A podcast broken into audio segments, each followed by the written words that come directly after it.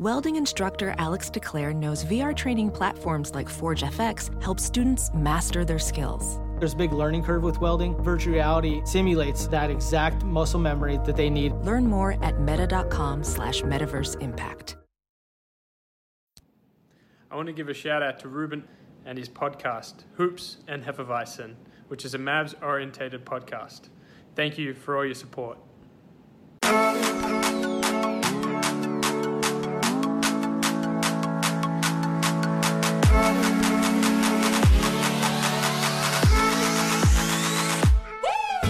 Hey guys, welcome to another episode of the Hoops and Hefeweizens podcast. I'm Alex. Uh, There is no Ruben this week because that asshole's in Hawaii. So, so this week uh, we brought on uh, Brice Paterik from Locked On Rangers. How you doing tonight, Brice? Oh, I'm good. Enjoying the craziness of the NBA offseason and also I'm like, oh yeah, it's baseball season now and baseball Yeah. and WNBA season. So all we talk about is all we everyone's going to worry about is is you know those things for now. I mean, the draft's not that important. We already know where Zion's going, so who cares about the rest of it? Um, Well, uh, there there's there's some interesting things happening draft wise now, and we can touch on yeah, that in a second. yeah. Now there are. Oh my gosh, I literally all I care about like now that Zion's like decided, I'm like, oh, all I care about is where Jarrett Culver goes because he is my son and I'm very proud of him and I want him to be happy. Yeah, maybe he'll be in New Orleans. Maybe, I don't know. I think like as much as it kills me to say, I don't know why I I have like I should have no ill will to like the Hawks, but Mhm. because like Trae stands are so annoying, I like it makes me like annoyed with the Hawks. But I'm like they're a fun, legitimately, objectively a very fun Yeah, like upside team, and Culver I think would be perfect there. But or No. could go with with my other son um, in Cleveland, um, and Collin Sexton, and both of my sons from two different schools could go and, and do great things together. I mean, having people that you followed for a long time like meet up on on different teams is always fun. That'd be great. Yeah, I really am trying to steal Zhaire back to Dallas somehow. I think he'd be perfect here, but I don't know how that happens. Yeah, I mean, I remember when uh, when we got Kristaps and everybody was like, "Oh my God, Kristaps and Dirk's Dirk together." Yeah, exactly. I mean, I was just mad because during that playoff run, I think Zhaire really could have helped them, and they didn't play him like at all. Yeah, I was just like, what are you doing? Like, they needed more def- guys who could cover wings and point guards, and I'm like, that's like if he has no other skill right now, like he has exactly that and energy and Mhm. athleticism. So like, what are you doing, coach? What you doing? uh, it's I mean, I think it's a it's a thing in the NBA where like rookies just don't play in the playoffs. Really, It's dumb though. Like I, I'm not saying it's smart. it's Yeah. just a thing. Um, I mean, Luka would have played in the playoffs had Well, the Mavs gotten there. yeah, But I, I give them props. I, I mean, I worry about the like the cycle of mediocrity and the fact that the Mavs were so willing to be like, all right, yep, we got our guy. We this guy is even much better than we realized, and we thought he was going to be like uh, almost generational talent. So we're going to strip off all of these pieces right now, and it's going to suck right now. But we're going to go and get a second star, which we absolutely need to get and sell him from day one, and Yeah. keep Luka here for forever. Which I'm not so sure with with Luka that you do. I think he's. I mean, it's hard to read any superstar nowadays, but like, I think he's perfectly com- would be perfectly comfortable spending his 15 year NBA career all in Dallas. Because I don't, I don't think, I think he hates the drama of like all this other stuff. He's just like, yeah, I'm cool Yeah. being here, and I bet seeing all that's going on this offseason, if he's even paying attention, which uh, I don't care if he is. I think it'd be kind of hilarious if he just comes back, just like, wait, what happened? Oh. Cool. well, I mean, I'm sure he's paying attention, but at the same time, like, you know, you're coming from a structure in in Barcelona, um, Madrid. or Madrid, sorry, um, w- with Real Madrid, where you know he was on that same, he was with that franchise from 15 to 19, Yeah. or 14 to 19, you know, four or five years. Um, and it's such a stable structure too. Like it's like I mean international like i don't know how much about like transfers and stuff in international like basketball, but I don't I know they're not nearly nearly as crazy as like international like soccer transfer rumors and stuff. Where Yeah. it's like it's the NBA is kind of getting that way. It's like oh we see this guy here and like oh he's like in Dallas or whatever. Like I like I noticed that Fr- Frank or Frank Frank N- Ntilikina and like Yeah. literally like 30 minutes before the Woj bomb about the AD trade dropped It's kind of like hilarious. Oh yeah, but I, I, like, mean, look, all these people like caring about What- what Frank Ntilikina is doing. So apparently his agent is is based in Dallas, and so that makes sense. And well, that's why think was, you even mentioned it on Twitter that a lot of players come and practice in Dallas. Like, Yeah, yeah, they do. But like none of them like post about it. That's why I thought it was Yeah. weird. Because like um, I know Monta Ellis is, is a regular hooping in the in the summers um, in the Mhm. Mavs practice facility, and I'm sure there's some other NBA guys there. I don't know who they are. The only ones that I know are like LaMarcus Aldridge, or LaMarcus Aldridge, and I think um, uh, Tur- Turner, Miles Turner. Yeah, Miles Turner, yeah, yeah. well, I but mean- those guys are from the area. Yeah. Well, and DFW has a really, really good sports science area. Like, their sports science is fantastic around here. So, Yeah. um, Yeah, Casey Smith is is a G, and I I think we're seeing like one of the. I kind of want to let let's I, I kind of want to talk about the the Raptors and and them winning the championship and what like because it has so many effects on everything. yeah, Like there's like this whole last week everything has changed and stuff, but I think one of the things that we saw is how important like a really good training staff is, and Casey Smith is one of the best out there, and I think that might help in free agency just a little bit. Not not so much. Not like let's not go crazy and and say the Mavs are going to get some top tier guy right now. yeah. for- They're not going to get Klay Thompson. They're getting Kevin Durant. Like, Oh, don't worry.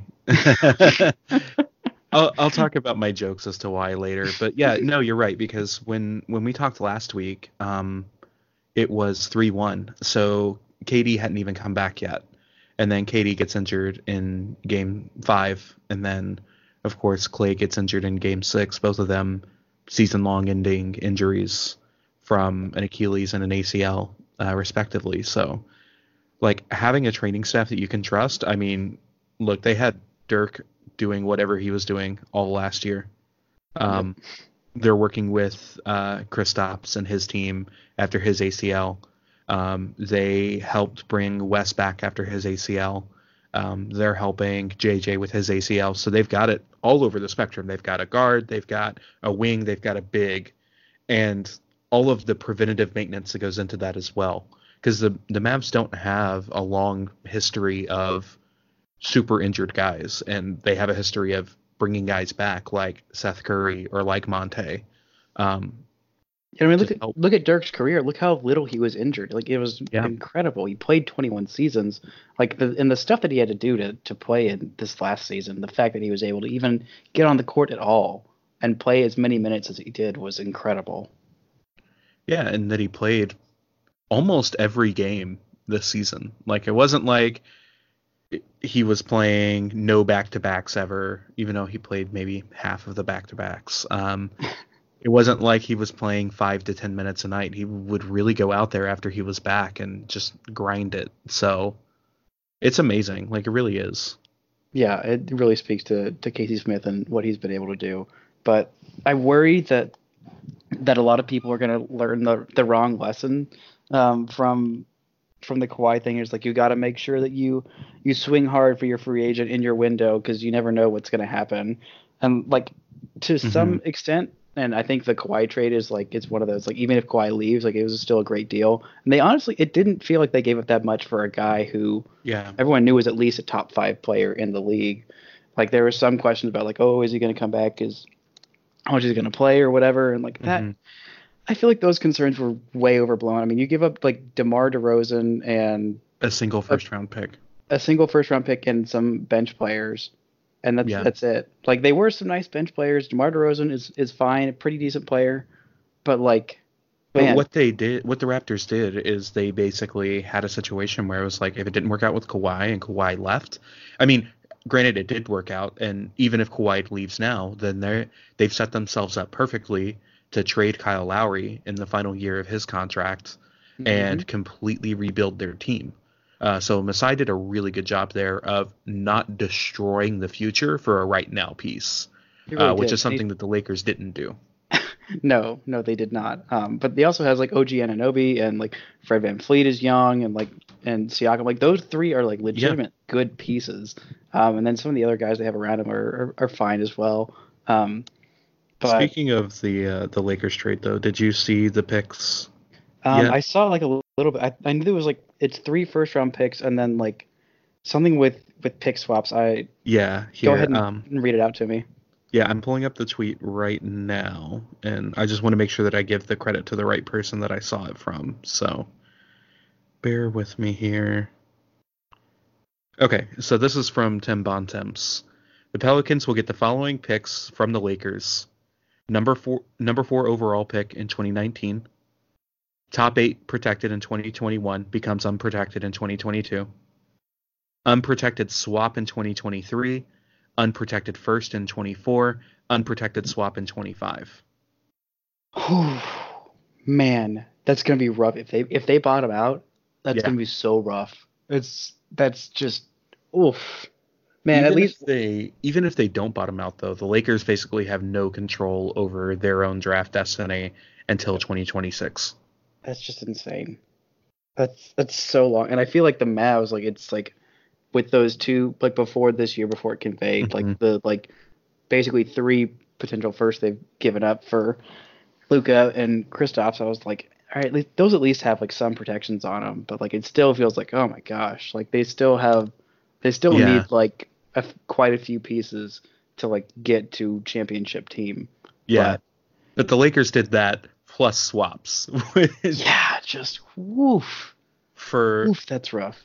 and and we talked about this a little bit before recording, but you know, for what could possibly be a single year of Anthony Davis. So if yeah, if everything like hits hits the fan and and AD is like, man, this is a lot of drama, and I don't feel like Bron is as invested as he used to be, which I think is, And is a totally fair claim. But he's also the best player in the history of the world, so he's also in his 30s now and on the downturn of his career.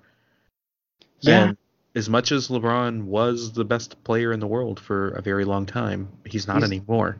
he's not. He might not be top three.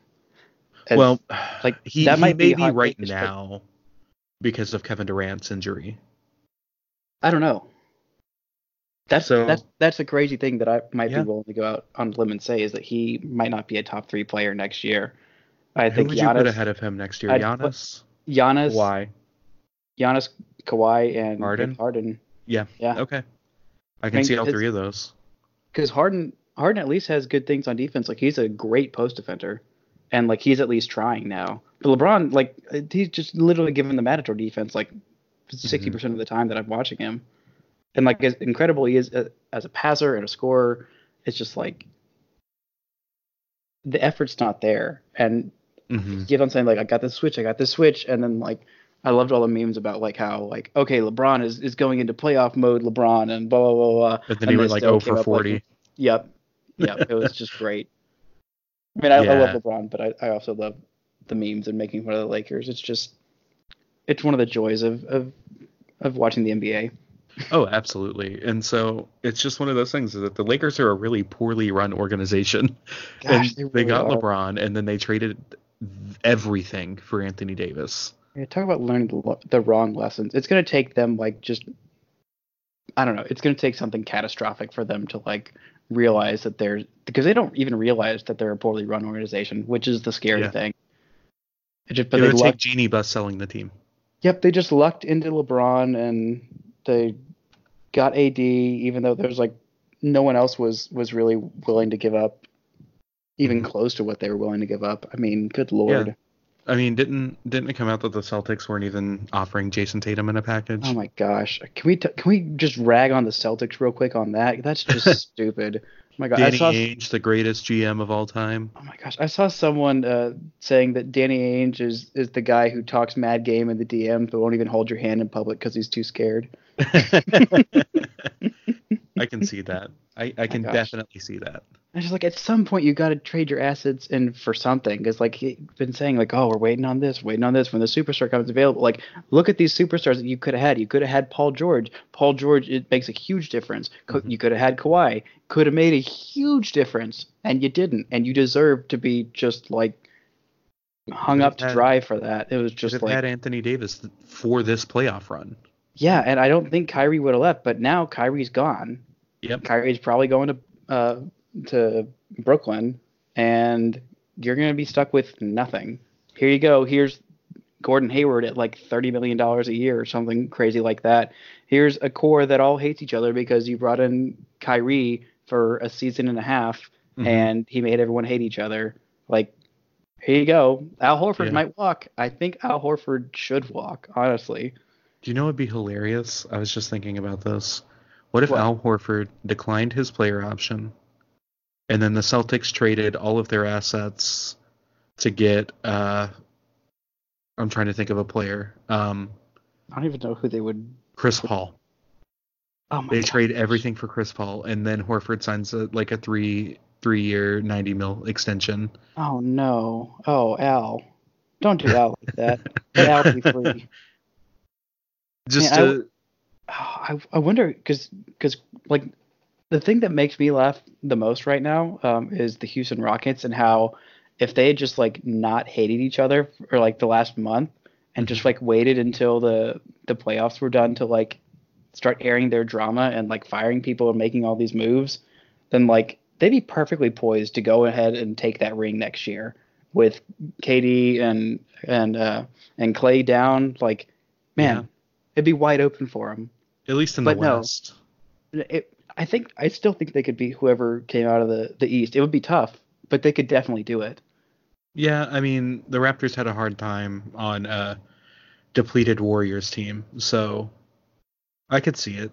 It, it really just depends on what happens in the off season because there's no telling where Kawhi goes. Like I know everybody's saying the Clippers, but you you never know. Um, Who knows? I, I would love it if Kawhi just stayed in Toronto. Like, why not run it back? I Well, and then all the likes it. rumors now are that Kyrie's either going to go to Brooklyn or go to uh, L.A.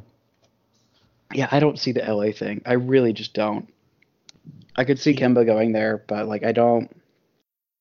I don't see Kyrie or Kyrie um, just making up and and being like, oh, you know what, everything's fine. I think he was just trying to be like LeBron in his use of the media, um, with all the weird backhanded nonsense that he was spouting all year.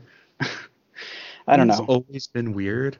Um, I think he's just now realizing that he's actually weird. if that makes think- sense, like there's something wrong with it. It's I just think like so. he's out there. When was the year the cap spiked? I think it was 2016. Yeah, the, 2016 the, was the the cap year. spiked, and then everyone just threw out these really terrible, terrible contracts. I think this year is going to be a lot like that.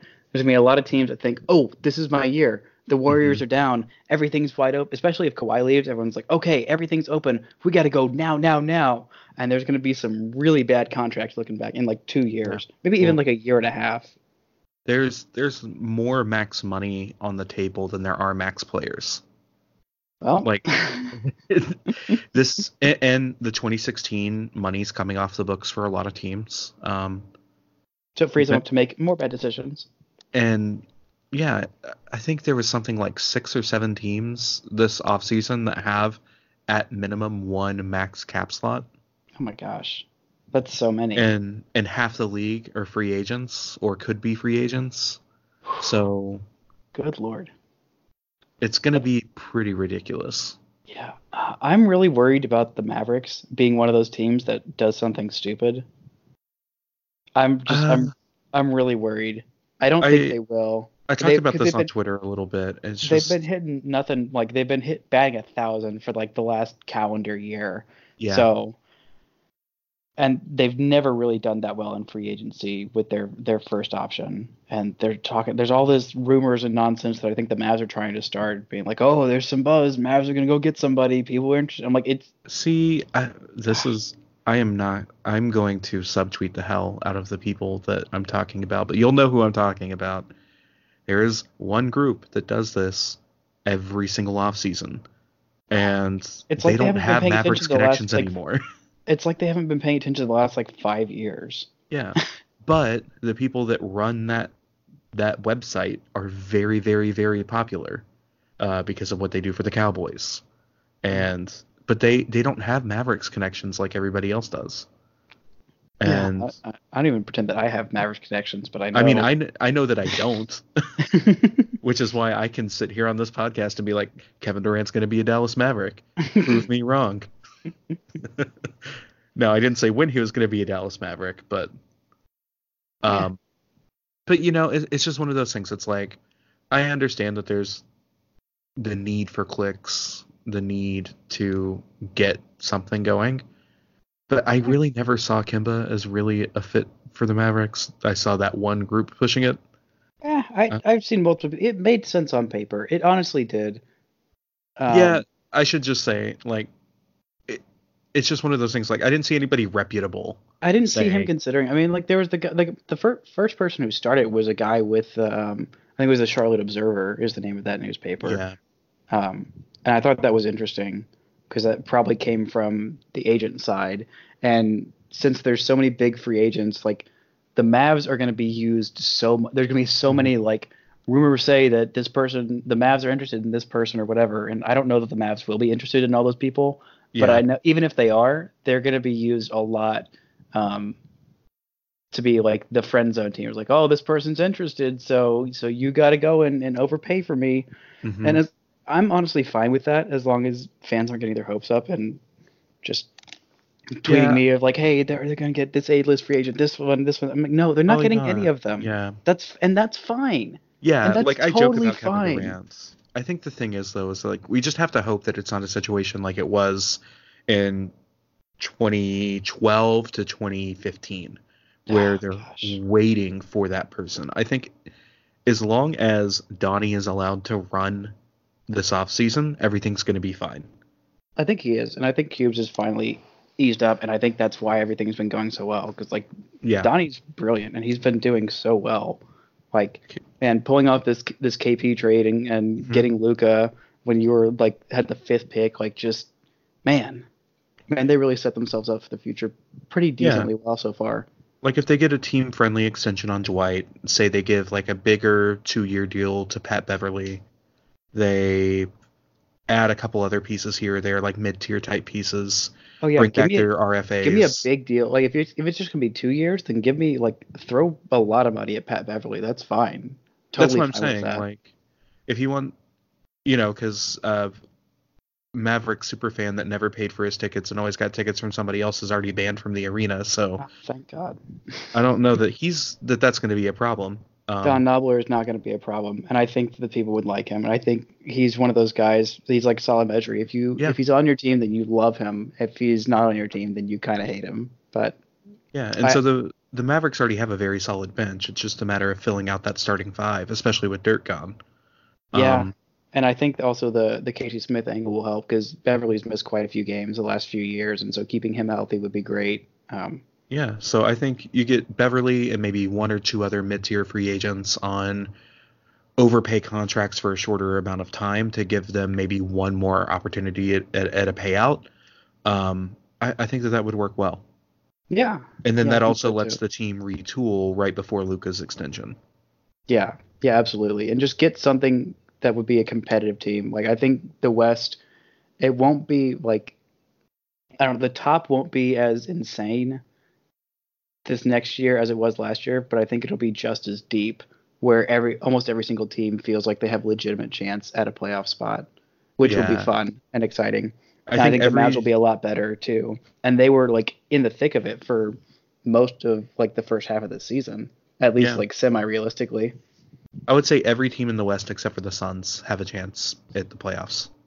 Heck, even the Suns, who knows what kind of a leap Ayton's going to make next year, or like a fully healthy Booker, or if they go get a know. legitimate point guard. I like who knows? Honestly, who knows? Yeah, West but is I mean, wild. Rockets centers like. Aiton are very much like point guards in the sense that they take forever to really meet match their potential. That's true. But what if they got like D'Lo? What if a Kyrie goes to Boston or to Brooklyn? Sorry, Yeah, I see a Bo or something, and it's just my brain is confusing it. I don't know why. Um, okay. Yeah, if- so I made this joke earlier. you know, the Suns could get D'Angelo Russell. Everybody could have a leap in their playing ability, and they could have a terrible defense, but just shoot everybody out. Also, a comet could hit the earth at any moment. That's true. Mikal Bridges is a, is a really good player, though. I really Yeah. like Mikal Bridges.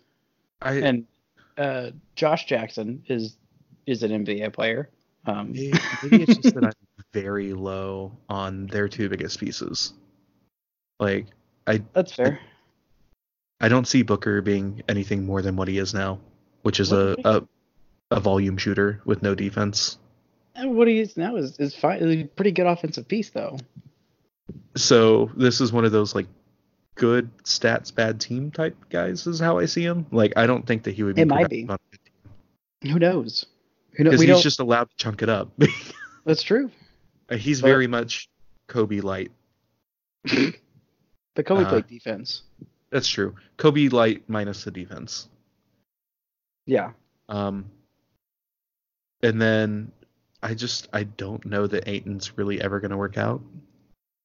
I don't know. He might. He's he's a weird. I have no idea what to what to think of him. He's Like I'm not gonna I'm not gonna be here and like pull a Skip Bayless and be like this team is terrible and they're always gonna be terrible. and Well, they might be. Ownership Yeah. det- determines so much in this league. that's true. Like, look at the Rockets. Like, I think the Ro- the Rockets owner might be the reason that they never won a championship. Like in this James Harden era, yeah, you know, because he's all these dumb moves that he's making. Like, oh, I want to save like five million bucks. It's like you're a billionaire. Like your life is so hard. You being a billionaire. Like just if you oh. don't want to like this is gonna dish sound to make really, a good team, but like this can sound really bad, punish- but what? he's also a billionaire from the restaurant industry. And the way you become a billionaire in the restaurant industry is by penny pinching and being an asshole. Yeah, but that doesn't work in this business though. No, it doesn't. But he's I gonna mean, he's gonna find out the hard way, and he's gonna sell it in like mhm. three or four years, I and mean, the team's gonna be in a terrible, terrible place. for DFW people, like this, the Rangers are a great example of this. Yep. Their owners hate spending, God, they do. I mean, every single baseball owner hates spending, and that's why. just- except for the Yankees and, Yeah. and Magic. Magic loves spending. man, he really does. that Dodgers roster, man. Yeah, but they also have like just the one of the best scouting departments and like front offices like in baseball. So it makes up for it. I mean, That's like true. I'm watching Dodgers right now, and they've got Alex Verdugo, who's a great young young talent, and uh, Walker Buehler, who's incredible, and all these other good young talents. Like Cody Bellinger is Mhm. hitting right now, and he's like he was hitting like 400 for like two months, which is insane. Yeah, and they don't fire their scouting department every offseason like the Rock or I said the Rockets, but like uh, the Astros the. Houston did, yeah, Um, yeah. And somehow they still have a great farm system. Anyway, Yeah, no, ownership is definitely a huge competitive advantage. Um, but the West is going to be really interesting next year. I I think that we we have some disagreement on how well the Warriors are going to do. It really depends on what they want to do because it's the first year at the Chase Center. They're still going to have Steph. They're still going to have Draymond, and they're going to fill out their roster however they decide to. Klay's coming Um, back for sure. Well, yeah, Clay. Klay will come But, I back. mean, I think he already said he's coming back. So. Yeah, yeah. His dad did. And then So- and then realistically, like Kevin Durant has that player option and it may make sense for him to pick that up. Who knows? Like I'm I'm not an expert in that and I don't think anybody knows what Kevin Durant's mindset is on things. Nobody does. Yeah, and trying to Um, predict it is, is fool's errand. The only thing that I can think of is that, you know, Kevin Durant calling um Klay after Klay's injury and telling him that they had unfinished business. that that's like, ooh, maybe they're gonna try and keep the band together. Yeah. Can you imagine So- if, if KD took a pay cut to stay there? Can you I could see it. imagine how insane that would be? I could see it.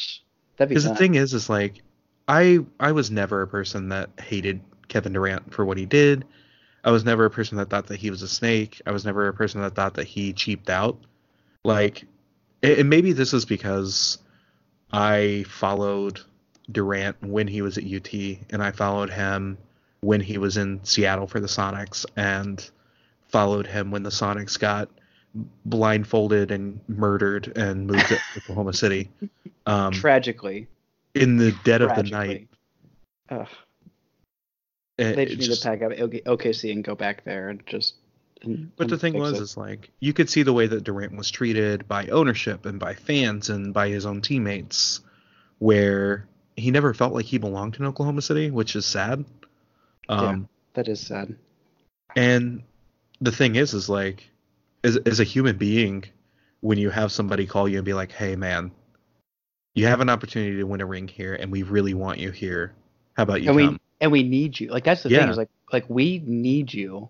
The team that just won 72 games, like we can't do this without you. and Yeah. you, we'd love you here. Like, man, that's awesome. And I think like the things things with him right now, from what it seems from from my outsider perspective, I think like the chemistry standpoint, I don't, I, I think all those issues that we were just making a little bit more of than there were early on in the season. I think Mhm. everything is like as good as it's been right now, uh, or is it, or is it as good as it's been since their first championship together. I mean, let's be honest. Even if Kevin Durant comes back and signs like a four-year deal, and they extend Klay, and then Draymond comes back as well, like if they keep quote unquote the band together, and coming into the playoffs, KD is coming back similar to uh, what Boogie did this season.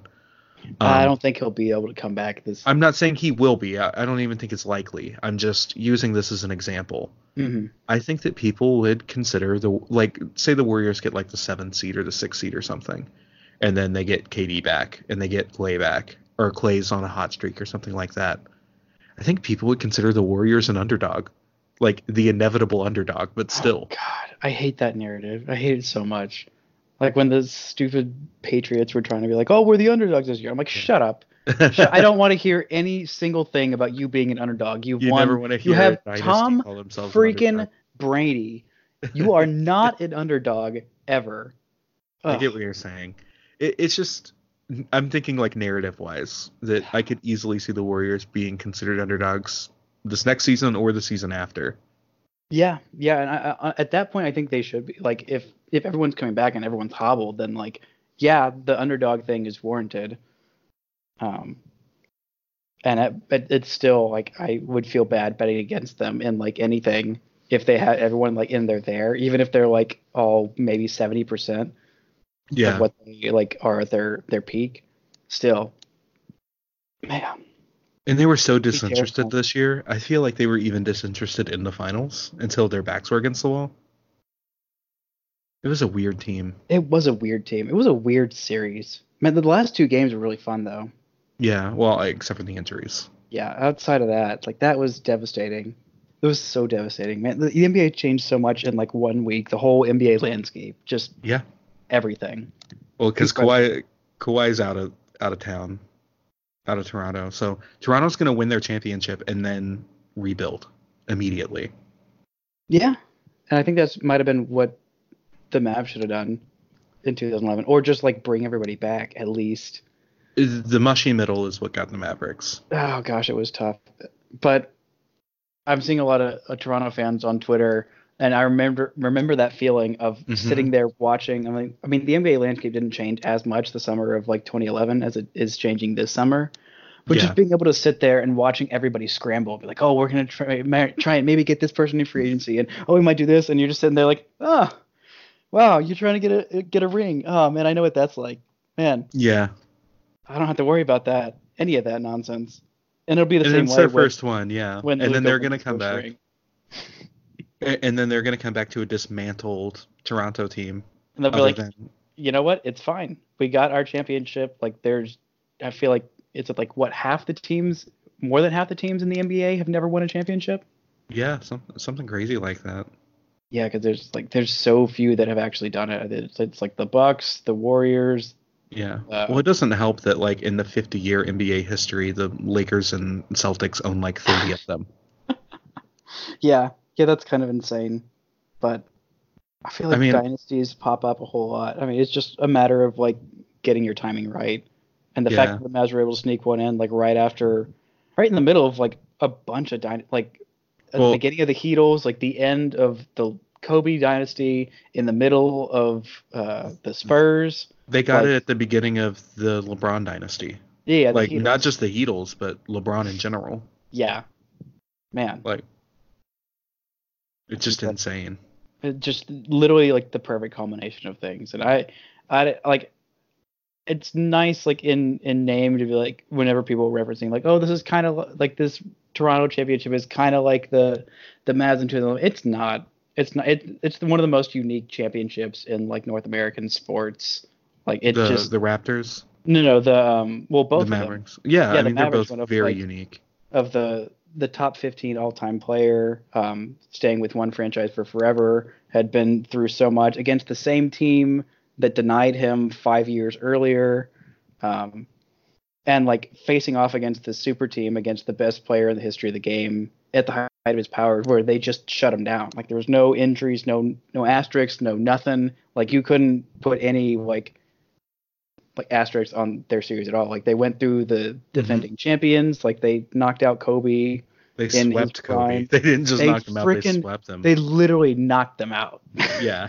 and then dirk had like one of the greatest performances of all time uh, Dirk had his flu game. Yeah, he had that in the finals, and then in the Western Conference Finals against that like emerging, like young, what should have been a super team with three MVPs, three future MVPs on there, and also future um, uh, world champion in Serge Ibaka. Uh, I don't want to disrespect him in that way, And Kevin Durant. and Kevin Durant as well. it's just funny, like out of the three, that the uh, Thunder decided to keep the worst of them, Right? Like, and pay him more than the other two get paid. Good lord. What a what a decision. It's fine. The Thunder are in, are in cap hell, and it's it, I feel kind of sad for some Thunder fans if they weren't so annoying as a general group.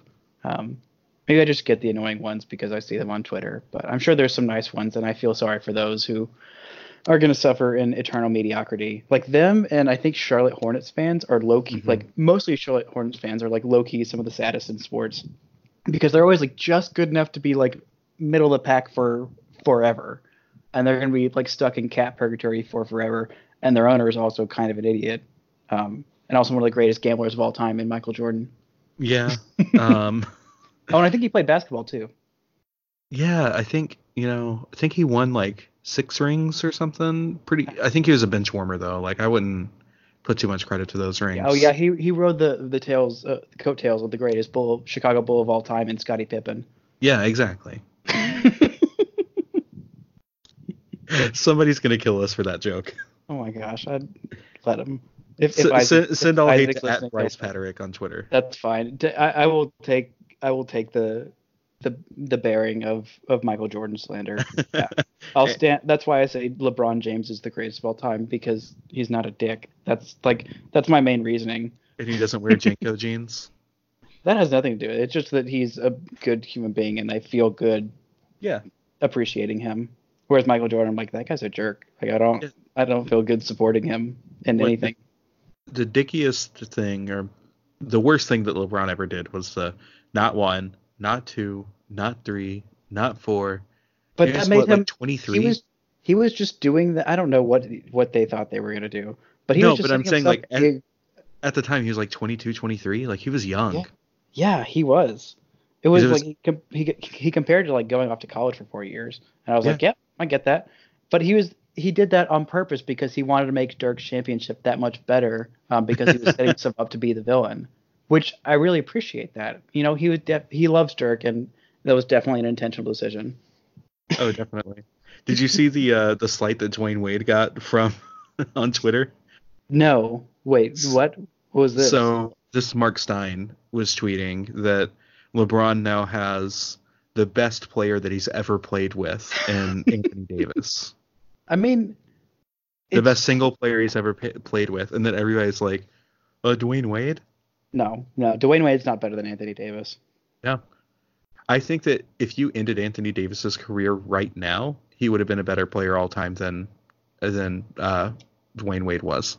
Mm-hmm. Everyone's like, "Oh, the Finals MVP!" Like the the one where he rode Shaq and then the refs all the way to a championship. Like, oh, oh, that's interesting. Yeah.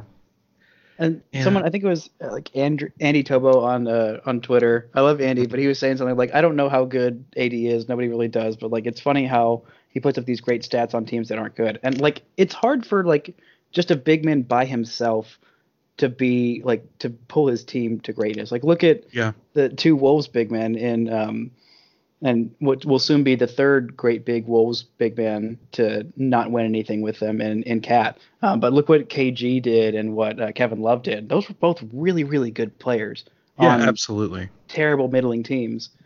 And like he's only have like two or three actually like good good players that he's played with. He had Boogie um, and he had Jrue Holiday Yeah. but I don't think the Jrue Holiday fit was as good. They they needed a more legit point guard that was established. Like look what they did when they had Rajon Rondo. And I'm not Yeah, the hugest true. Rajon Rondo fan, but like that was such Like It helped him a lot for sure. it really did. And like there was that one year in the playoffs when they actually like it looked like they gave the Warriors like a little bit of a push. They only won one game in that series. I can't remember when it was, but like AD by himself was like a wrecking crew like mm-hmm. against the Warriors, and it's like that. That's a darn good player. Yeah. And I if it think gets the to the biggest point, concern is injury history for him. But it's also like the like like we were saying about the importance of medical staffs, and the Pelicans had like the worst one in forever. And the sad thing is they just got like they just hired away like the Suns medical team, which was which has been historically one of the best for like decades. And they're like, hey, look, we did this because they were literally like using the Saints medical staff, and it's like, Well, man, yeah. you're like borrowing like medical staff from a different sport, like that's Well, they also had a GM from that was also the GM of the uh of the Saints too, because the owner was super cheap. But now that he's dead, like his wife is, I can't remember her name, so forgive Oh, me. um, But he was such he was such a great guy though. Like I feel Yeah. so bad. Like he was kind of cheap, but like he was a I great mean, dude. being cheap or, or being bougie don't don't don't a person make. It's just Man, a like he the it's I an remember like attribute. I remember he was such like he was so beloved in that city and he did so much for the city and like it was great. he was such a great man.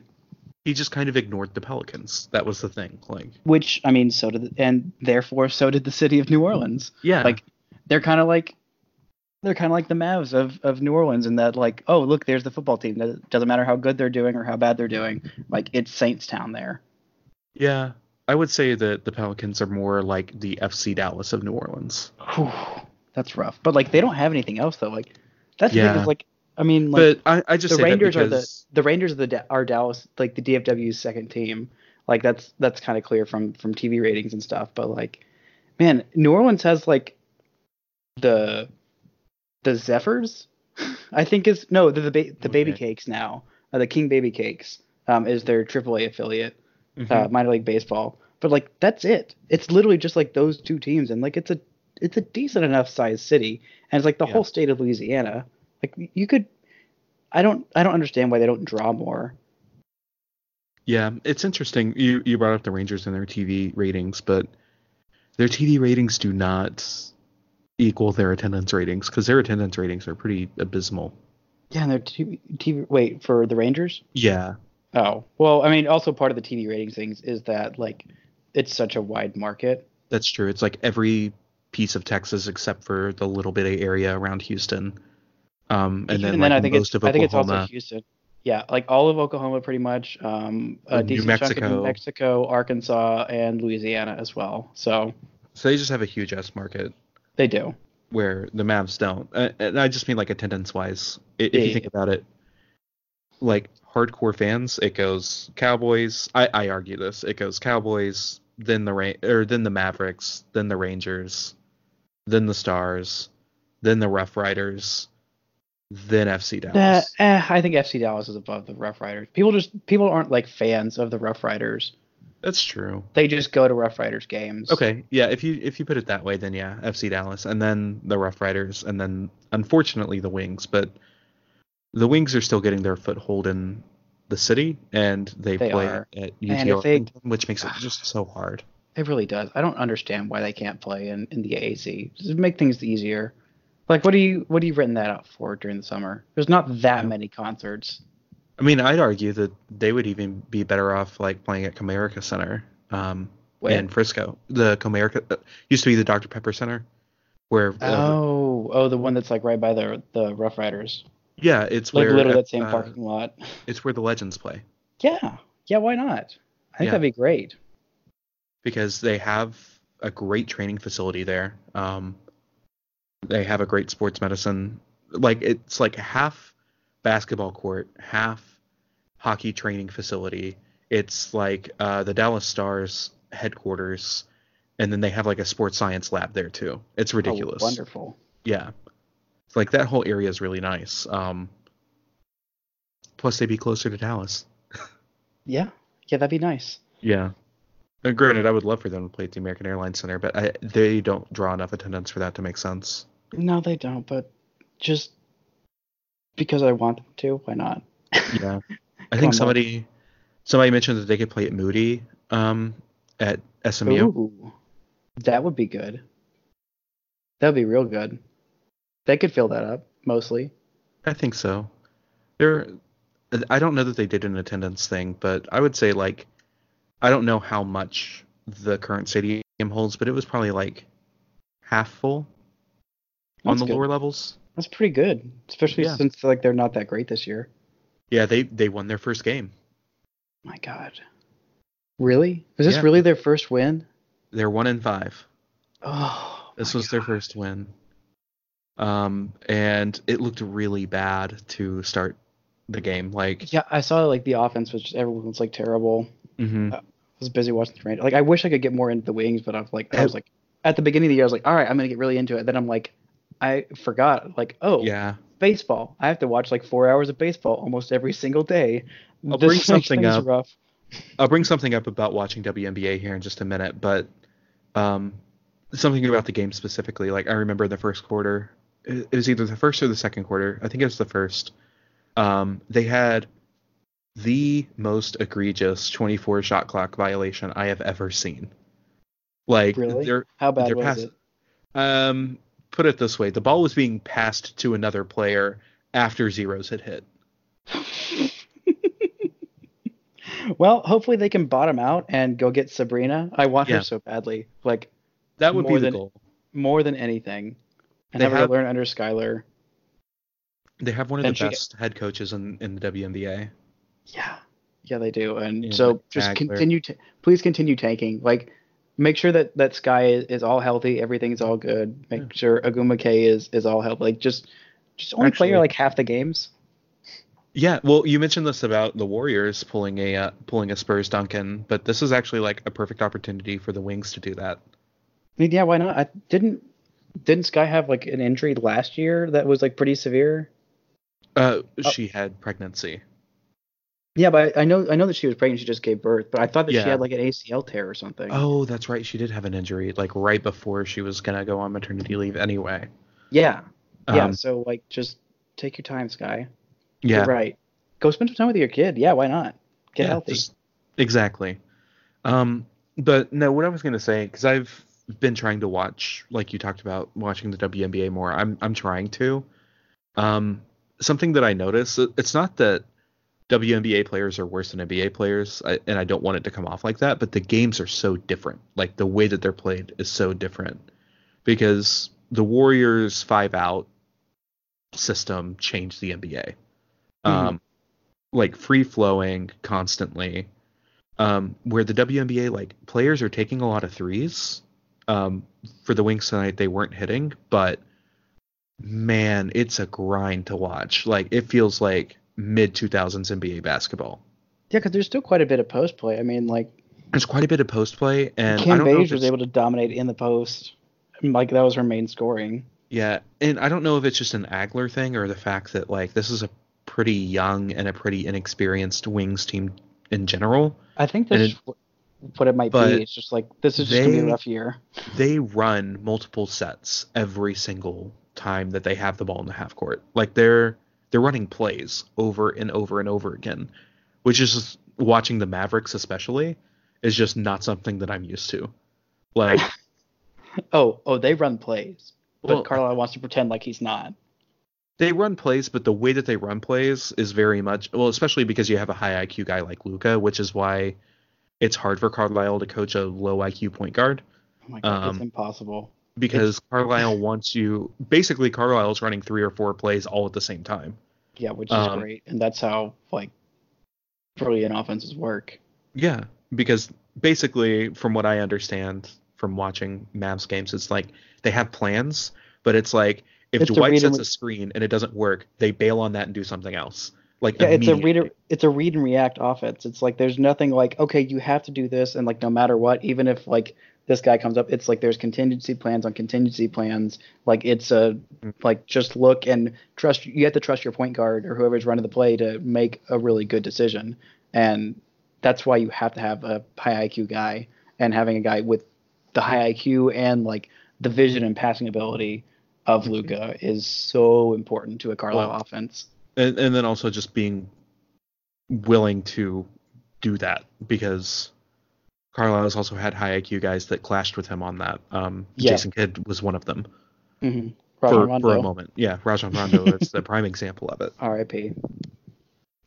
But so watching the Swings game live and then watching other games on League Pass, it's like they're definitely just running set plays, and it's- like it do or die on these set plays, even when you can tell five or six steps ahead of time that that play's not going to work. But they're I still find it kinda- doing it. I find it kind of interesting, just for for me as someone who doesn't like, I haven't been into bas like really into basketball for Yeah. as long, and it, I think it's it helps me a little bit um, in learning the game and just like seeing different styles of basketball and and learning a little bit about that. I kind of like it, but Yeah, absolutely. That's just why I wanted to preface with saying like I'm not saying that they're that it's worse that that it's a worse product. It's just like very different from how the NBA is played currently. I also think it's basketball. Like we as people Yeah. who like basketball, it's like man, like as as much as it, part of the NBA or a good chunk of the NBA now is like the fun of the drama of the off season. It's like I also really like watching the basketball. yeah, I mean like the NBA is like the WWE in the sense of like there's always a storyline. but you know, going and watching a Wings game was still really fun and it definitely scratched that itch of Yeah. like watching basketball, which is why I say it's not bad. Like it's really fun to watch. It's just the very the first couple of times that you watch it if you use if you only watch the NBA and you don't watch say like college basketball or Mhm. or you don't hate yourself and watch AAU basketball every once in a while. I do not watch AAU basketball. you cannot you cannot make me do that. But yeah, Oh, watching yeah, even like watching like the, in college, like the difference between like the men's and the women's game. Was like, huh, this is interesting. This is really different. And just like learning the different rules and stuff. I'm getting used to it, but it's it's different, but it's cool. I like it. I like Oh, more basketball. Always in favor of more basketball. too. Yeah. Like- I wish that we'd have more like because we're seeing we're seeing in the playoffs how the um, NBA players wearing uh, U.S. women's national team jerseys. I love that, and I wish they wear like WNBA jerseys more. Like I think that'd be dope if they just like walked in in that. Yeah, you know, maybe they'll do that next year. Who knows? Um, because there's been way more NBA player sightings at WNBA games this year. Yeah, I mean like LeBron and like the Banana Boat crew, Sans, um, oh, who M- Melo, who got replaced by uh, Westbrook. Yeah, Uh, yeah, they were they were at the Aces game today, and Liz Cambage was Liz Cambage was was shouting them out. I still love her, and it makes me so depressed that she's not with the Wings anymore. But I'll, I mean- will survive. yeah. The thing is, is that the Wings are owned by some guy that used to have the team be in Oklahoma, and you know that nothing good comes out of Oklahoma. So That's true. Um, except for you when you actually physically get out of Oklahoma. That's yeah. good. For a second there, you said you, and I thought that you meant Yu Darvish, and I was really confused. yeah, you actually he's half Iranian, half uh, Japanese, but he actually grew up in Oklahoma. Funny, no, that'd be insane. No. Well, I mean, I guess he could have a rehab. He could have had a rehab start for the Oklahoma City Dodgers at one point last year. Uh, I Or- he, he might have. Yeah, I don't know. So maybe he is Who the only good thing to come out of Oklahoma. Eh, maybe. I don't know. yeah, he pitched tonight, and I, I got to see him. Uh, did you see his his tweet? I'm gonna talk about it tomorrow on, on Locked On Rangers. But the the Fraley tweet. yeah, Yeah, yeah, they're, they're just. Mm, I mean, Fraley. I, I, I didn't know Fraley, and so I hear from all the people who like knew him, he was a nice guy. But just like the, some of the columns that he wrote, I mean, they really rubbed me the wrong way. But he he was an He old worked just- sports he really, journalist. he really was. He was the definition of that. I wish I could have gotten to know him a little bit more. I saw him a couple times at Mavs games, but I, I didn't end up going and, and saying hi. I kind of wish that I did now. Yeah, I mean, trying to bring it back to to Mav stuff. It's funny because like you can tell he's very like old school newspaper guy, where Oh, yeah. you know DMN has um Sefko on the beat, I guess. Or no, Yeah, he used Brad. to have Sefko on the beat, and now yeah, it's uh, Townsend. I think Townsend. I think Townsend's more old school um, than Eddie, even though he's younger than than Eddie. Yeah. Um, Eddie yeah. was like super nice, which is why he works for the team now. um, I mean, yeah, he was kind of PR-ish even when he was like with the DMN. But Brad's done like a bunch of reporting stuff. Like he's working his butt off and calling sources and all this stuff, and Yeah. he's real plugged in. yeah, that's all I was gonna say. It's like Brad more so than Eddie. I just thought of Eddie because he was so synonymous with the morning news for the yeah, he really was. for the Mavs for so long. mean, And yeah, now- he just was the guy like that. It, w- it was Eddie. That's it. Yep. But I don't know. I I like Eddie. I'm glad I got to got to know Eddie a little bit this year and Brad too. Bunch of good Yeah. guys. Yeah, there. I mean, I think most of the Mavs media is really, really good, which is part of the reason that I think that like there's a non-zero chance that Durant would consider coming here. because the fact of the matter is, is like, how nice would it be to live in a large market with a training staff that knows how to deal with Achilles injuries, that will not rush you back, where you can be the face of a franchise in a state that you're already aware of because he went to UT, Yep. um, and have a media group that's mostly going to leave you the fuck alone. Like even when the Cowboys people come in, Cowboys question Cowboys media are not tough media either. So God no. And also you get to spend time with Dirk, which he loves Dirk so much. yeah, I still think that it's. I mean, I would put us on par with any other team that barely has a max slot, like, which Yeah. means it's a non-zero chance, but it's not likely. I joke about it It's all a- the time. It's a non-zero, but I don't. I, mean, I I've actually come around on it. I'm I would be okay with it now. I was just being my own media tootness self of Yeah. like, oh, but I I come around on on Kevin Durant, and I I really like him. He's I mean obviously one of the best players in the world. So I mean yeah. you don't turn that down. Could you Plus just covering- imagine? Plus covering a championship would be nice. I would I would really like that, especially Luka's first. Man, Yeah. Can you imagine though, like, just for 30 seconds, a front court of Kristaps Porzingis and Kevin Durant? I can, and I uh I need to. I'm glad I'm sitting down. Fallen over. And then you have Luka running point forward mostly, and then you get two shooting wings, and you're good. Two, yeah, two, three and D guys, and you're good. Yeah. Oh man. Yeah. No, my my largest dream this summer that I could possibly dream is Malcolm Brogdon, and I think that's actually like a it's like a I don't know maybe like a 15% chance. Um, if Yeah. I'm being honest, but I'll be honest. I don't know what the Mavericks are gonna do. Like, I don't either, and I'm worried that they're gonna do something stupid. I don't think they will, but I'm just worried that they might take a swing too big. And I like right I now don't like think big they're swing. gonna get the opportunity to. Like, honestly speaking. I don't think they will either, which is good. I hope they just don't take meetings from these these A-list guys. I hope they don't. I hope they just go straight for the B tier guys that they know would fit well. Because like you're, like it's hard for me to say that only because I know that meetings are already happening even though they're not supposed to. Um, Yeah, you take the meetings right now to get get those feelers going and figure out what you have any sort of realistic chance of or you make those phone calls to agents and things like that. But you're right, like June 29th at 8 p.m. or June 30th at 8 p.m. whatever it is. Um find spend this time the next couple of weeks figuring out like who you have a chance of and then go all in on the second and third tier guys after that.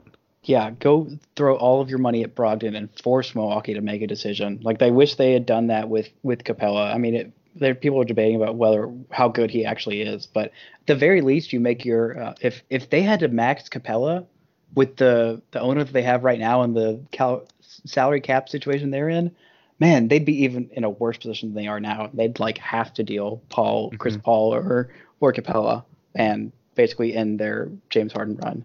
Yeah, but you know the Mavs could be in a worse position. Um, and that position being uh that four-year, seventy million dollar contract offer Wait, for What? uh from two years ago for um for who? for Nerlens. Man, they could have. That that would have been really bad. That would have really ha- hamstrung the team. Man, if if Nerlens had just like tried, then It's that I, that would have been great. But That's not in his who he is. personality. No, it's not. It's not. Man, he's just too busy hot dogging it. That sounds But it's fine. it should. It does. It does without context. If you if you don't know the context, he Nerlens Noel had snuck off to the the media room at halftime during one of the games to to get a hot dog. Um, and someone took a picture of him and Who and, was it that broke it. that? Do you Oh, I remember? can't- I can't. It might have been Cato. I can't remember. Yeah, because I remember somebody just like snapped a picture and was just like, So Nerlens just came in and got a hot dog? Question mark. it just like, blew know. up from there.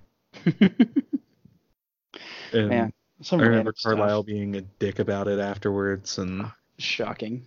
Just Like- kidding. Rick Carlisle's the nicest person in case he's listening to this podcast, or someone who might tell Carlisle is listening to this podcast.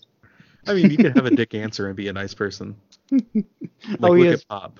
He has a lot of dick answers. Yeah, hmm when you have to answer the same question 82 times in a year, At least. at least, yeah. anyway, Brice, is there anything else that you want to touch on? I know it's been a weird week this week with the NBA. My gosh, it has. No, the only thing I want to touch is just just Mavs fans be happy, like sit back and be content. You have two young stars. Literally, the hardest part is done. Yeah, It's enjoy just- the off season. Cause, Enjoy the off season knowing that you won the off season like in January. Yeah, There you go. it, enjoy the off season knowing that no matter what happens, the Knicks are gonna fuck it up. Take solace in knowing that you're not the Knicks. yeah. That's always a comfort that I can bestow on Yeah. people, except Yeah. if they're Knicks fans. Then it's like, well, uh, Yeah. sorry, buddy. Sorry, Woj, and nobody else. hey, and uh, and network. Yeah, Woj and Network. Oh my god. Everybody else sucks. But for you Mavs fans out there, just be happy you're not a Knicks fan Yeah, and you've or won an a Oklahoma City. Thunder fan. Yeah, and you've won a championship this decade. So, like Raptors fans, in a little bit, you can just sit back and be like, oh, well, Dirk won his championship and solidified himself as a top 15 player of all time, and we got to watch all of his career here in Dallas. So, Yeah.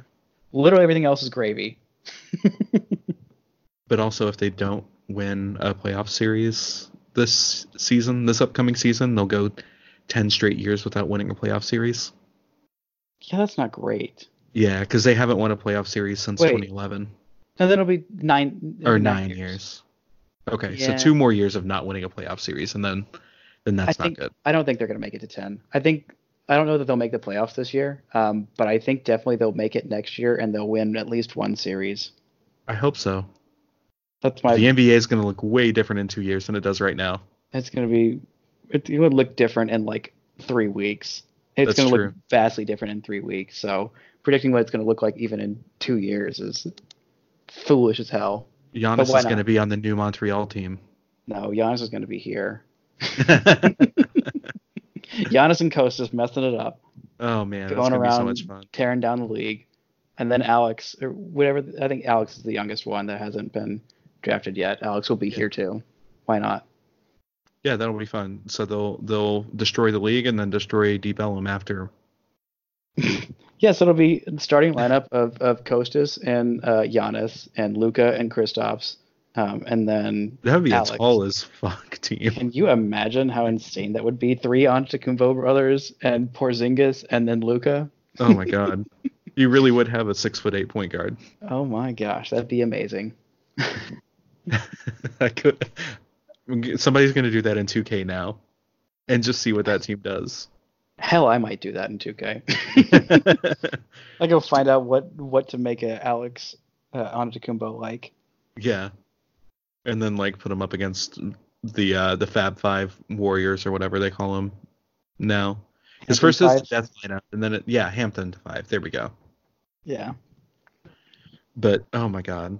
And the thing is is that the NBA season never stops. So get ready for more news this week. I don't know what. You've already got Masai going to maybe going to DC. You've got all these injuries. You got maybe Obama joining up in some kind of an ownership stake in the in the Wizards. Who knows? Oh, totally missed that. Or are you just making that up? No, no, no, no. Like that was a legit thing. Like that was like rumored to be part of the offer um, of like Masai um, of Masai's contracts. Like Obama kind of wants to be involved somewhat in an NBA team. Huh. Okay. You know what? He can be involved in um, the Oklahoma City Thunder and then petition to move them back to Seattle. That'd be great. And they That'd can be be called the Supersonics again. Or he could go go to his hometown Bulls and, and try and fix everything there. Ooh, yeah, that would also be good. or or he could take a minority stake in his in the best bull of all time, times team in the Charlotte Hornets and, And try and fix that that disaster. Yeah, that there's no fixing that. Sorry, Charlotte. Screwed. you, but they should have known that the second they had like the worst record of all time, and then didn't get the best prospect in the history of like the NBA to that point in Anthony Davis. Like, Yeah. once that happened, it was like, and they ended up with like uh, Michael Kidd Gilchrist that year. It's like, man, that's how you know we're just we're done. Just fold the franchise. It's it's over. It's, It's a very Knicks thing to happen to them. It, it's worse than the Knicks because at least people are talking about the Knicks. Yeah, true. At least the Knicks make money. Damn. Too anyway. anyway, I think that that'll end it for this week's podcast. Brice, thanks so much for coming on and filling in for Ruben while he's getting drunk in Hawaii all day, every day. Ugh, that jerk. Oh man, I'm jealous too. And then he's talking Yeah. about not coming back, and I'm just, I'm so mad. Well, I'll hop on occasionally if if, if he ends up just living in Hawaii now. We'll you're gone. You're gone, Yeah. Ruben. That's it. You don't get to be in Hawaii and this podcast. You got to choose. Yeah, we'll find out next week if he actually comes back or not. To be continued. Until next week, guys. Uh, I'm Alex. I'm Brice. And you can again follow Brice um, at Brice Paterik on Twitter. Listen to his podcast Locked On Rangers that he does with Morgan Price, um, and then of course follow us on Twitter and listen to this podcast, please. I don't know how you got to here without listening, but you never know. Have a good one, guys. Bye.